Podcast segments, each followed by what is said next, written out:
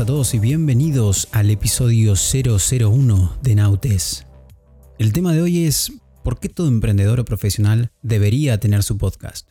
Antes que todo esto detonara de forma mundial, tenía una serie de temas que pensaba comentarles, pero ahora veo que quizás estos tópicos no sean tan necesarios, y otros distintos, más adaptados quizás a lo que se avecina, sí lo sean. Así que comencemos con esto. Las reglas de juego han cambiado un poco y probablemente este sea solo el comienzo de toda una serie de transformaciones para muchos ámbitos de la vida cotidiana y profesional.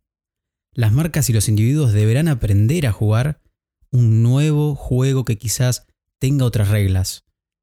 Y como profesionales, comunicadores y emprendedores que somos, debemos estar atentos, ser precavidos y evaluar todas las posibilidades que tenemos, para poder discernir lo esencial de lo trivial y poder salir sin heridas de esta gran batalla.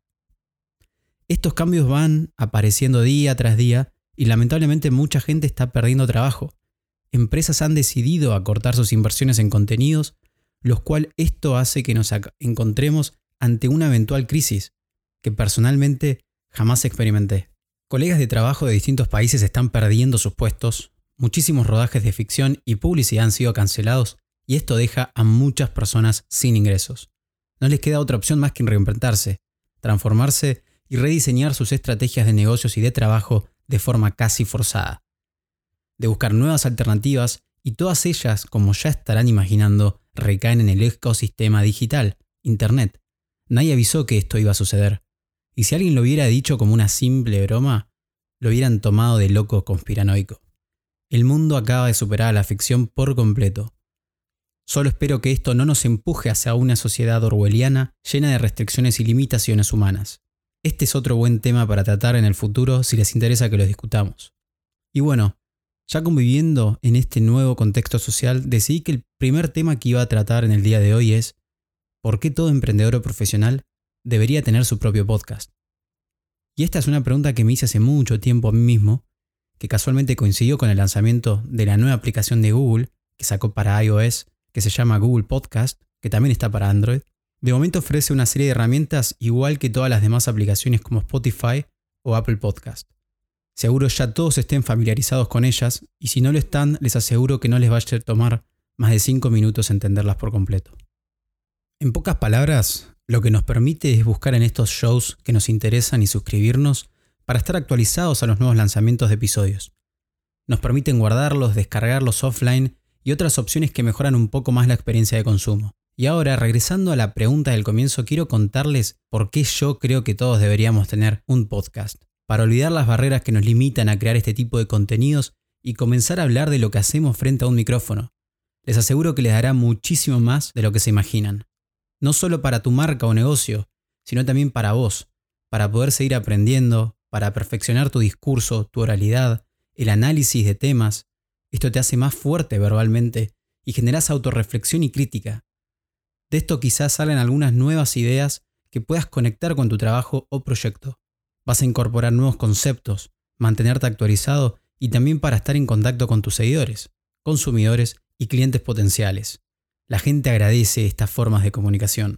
Agradecerá que dediques un tiempo de tu día para contarles cómo es que desarrollas tus productos, cómo creas tus servicios o los mejoras en base a sus comentarios. También críticas, por supuesto. Esta también es una buena forma de postventa, asistencia. Puede ser totalmente creativo, acá no hay ningún tipo de limitación. Tener un podcast genera un diálogo muy íntimo con tu audiencia, que se expande en diferentes plataformas, y que si logras que tu audiencia se sienta escuchada, regresarán a tu marca, para consumir lo que les estás ofreciendo, ya que los estás haciendo parte de todo el proceso. Esto es justamente lo que estoy haciendo yo en este momento con ustedes. Quiero que seamos un equipo virtual que busca elevar sus conocimientos, como ya lo he dicho, en muchos aspectos profesionales para desarrollar los proyectos que nos proponemos. Por eso los vuelvo a invitar al diálogo por el Instagram del programa o a mi cuenta personal en Twitter. Me gustaría poner un ejemplo muy claro que servirá y voy a usar como referente a alguien que personalmente sigo y que me inspira mucho. Ya todos los deben conocer, al menos deben conocer el apellido. Estoy hablando de Elon Musk, CEO de la empresa Tesla que produce autos eléctricos con sistemas de autoconducción. Este hombre solo tiene Twitter. Una cuenta que al día de hoy tiene 32,9 millones de seguidores. Comparte actualizaciones de su empresa, comparte chistes como nadie lo hace, memes o memes y responde a sus clientes y fans desde Twitter de una forma que nadie lo ha hecho jamás. Utiliza un tono muy amigable de voz a voz, respondiendo con memes, datos, estadísticas e incluso ha fumado marihuana con un youtuber en directo. Sin duda que estas son estrategias que esta empresa utiliza para estar en boca de los usuarios, clientes y potenciales clientes. Hay que recordar que Tesla se diferencia del resto por no invertir en publicidad tradicional y que solamente tiene un canal de venta, el online. Digamos que comprar sus vehículos es como comprar un juguete por Amazon, así de fácil y de sencillo. Los invito a todos a que googleen tesla.com, creo que esa es la web, y van a ver de lo que, de lo que estoy diciendo. Elon ya es conocido por su influencia online, pero hace un tiempo llegó a fumar marihuana con Joe Rogan, que es un entrevistador famoso de Estados Unidos, youtuber. Además de que esa entrevista tiene millones de reproducciones, provocó que su nombre y el de su empresa estén instalados en la conversación online por días, semanas y meses y estoy seguro que lo sigan recordando. Incluso si mal no recuerdo, llegó hasta mover las agujas que regulan el precio de las acciones de Tesla, un poder que pocos tienen y que muchos envidian. Elon Musk conoce muy bien a su público. Conoce lo que hacen, lo que les gusta, sabe a la perfección qué puede hacer para llamar su atención y qué no, y para aumentar su conexión con ellos de una forma que nunca nadie lo ha hecho. Generar un poder de, identificación y de pertenencia que trasciende y supera cualquier otra inversión millonaria en redes o producciones publicitarias y audiovisuales. Esto supera todo, incluso un meme de él, porque han hecho memes de él o memes como también se les dice, influye más y vende más que cualquier superproducción publicitaria. Es estúpido creer que la publicidad sigue siendo la misma.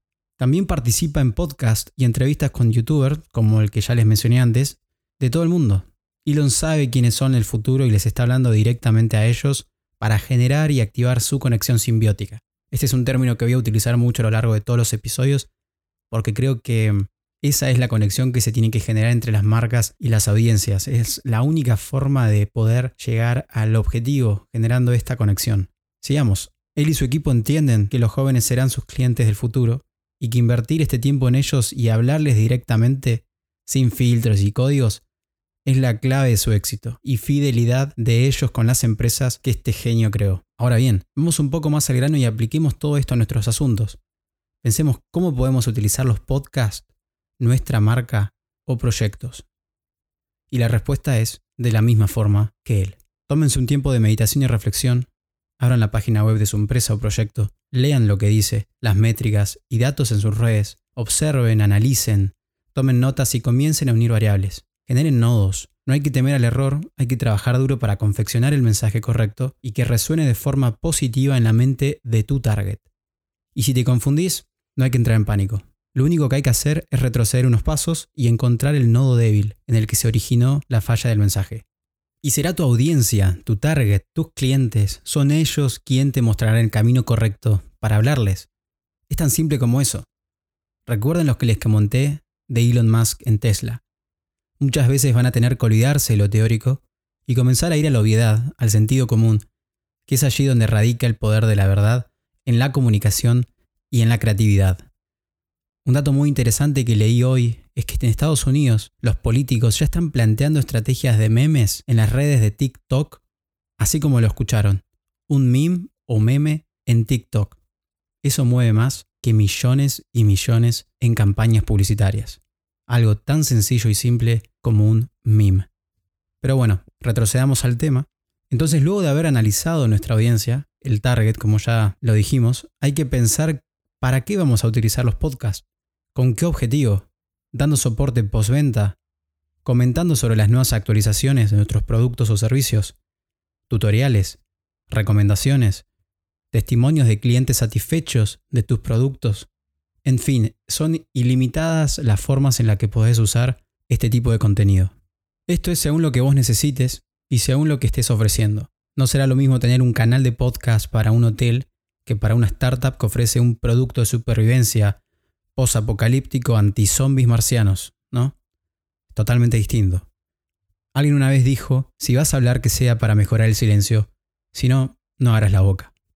Y esto es lo que quiero que ustedes entiendan. que si deciden utilizar este camino para su comunicación, hagan un análisis de su target, que conozcan en qué redes conviven, qué cosas les gustan más o menos de sus productos, si son personas activas, sedentarias, si les gusta leer datos gráficos o mejor consumir videos. En definitiva, que lo que vayan a decir tenga una función y objetivo directo para su audiencia. Hoy en día, si hay algo que sobran son datos. Tenemos una pequeña máquina, un sistema en nuestro bolsillo y en nuestras manos que crea paquetes de datos nuestros por segundo y que no nos damos cuenta de esto. Con ellos hay que articular y moldear la comunicación.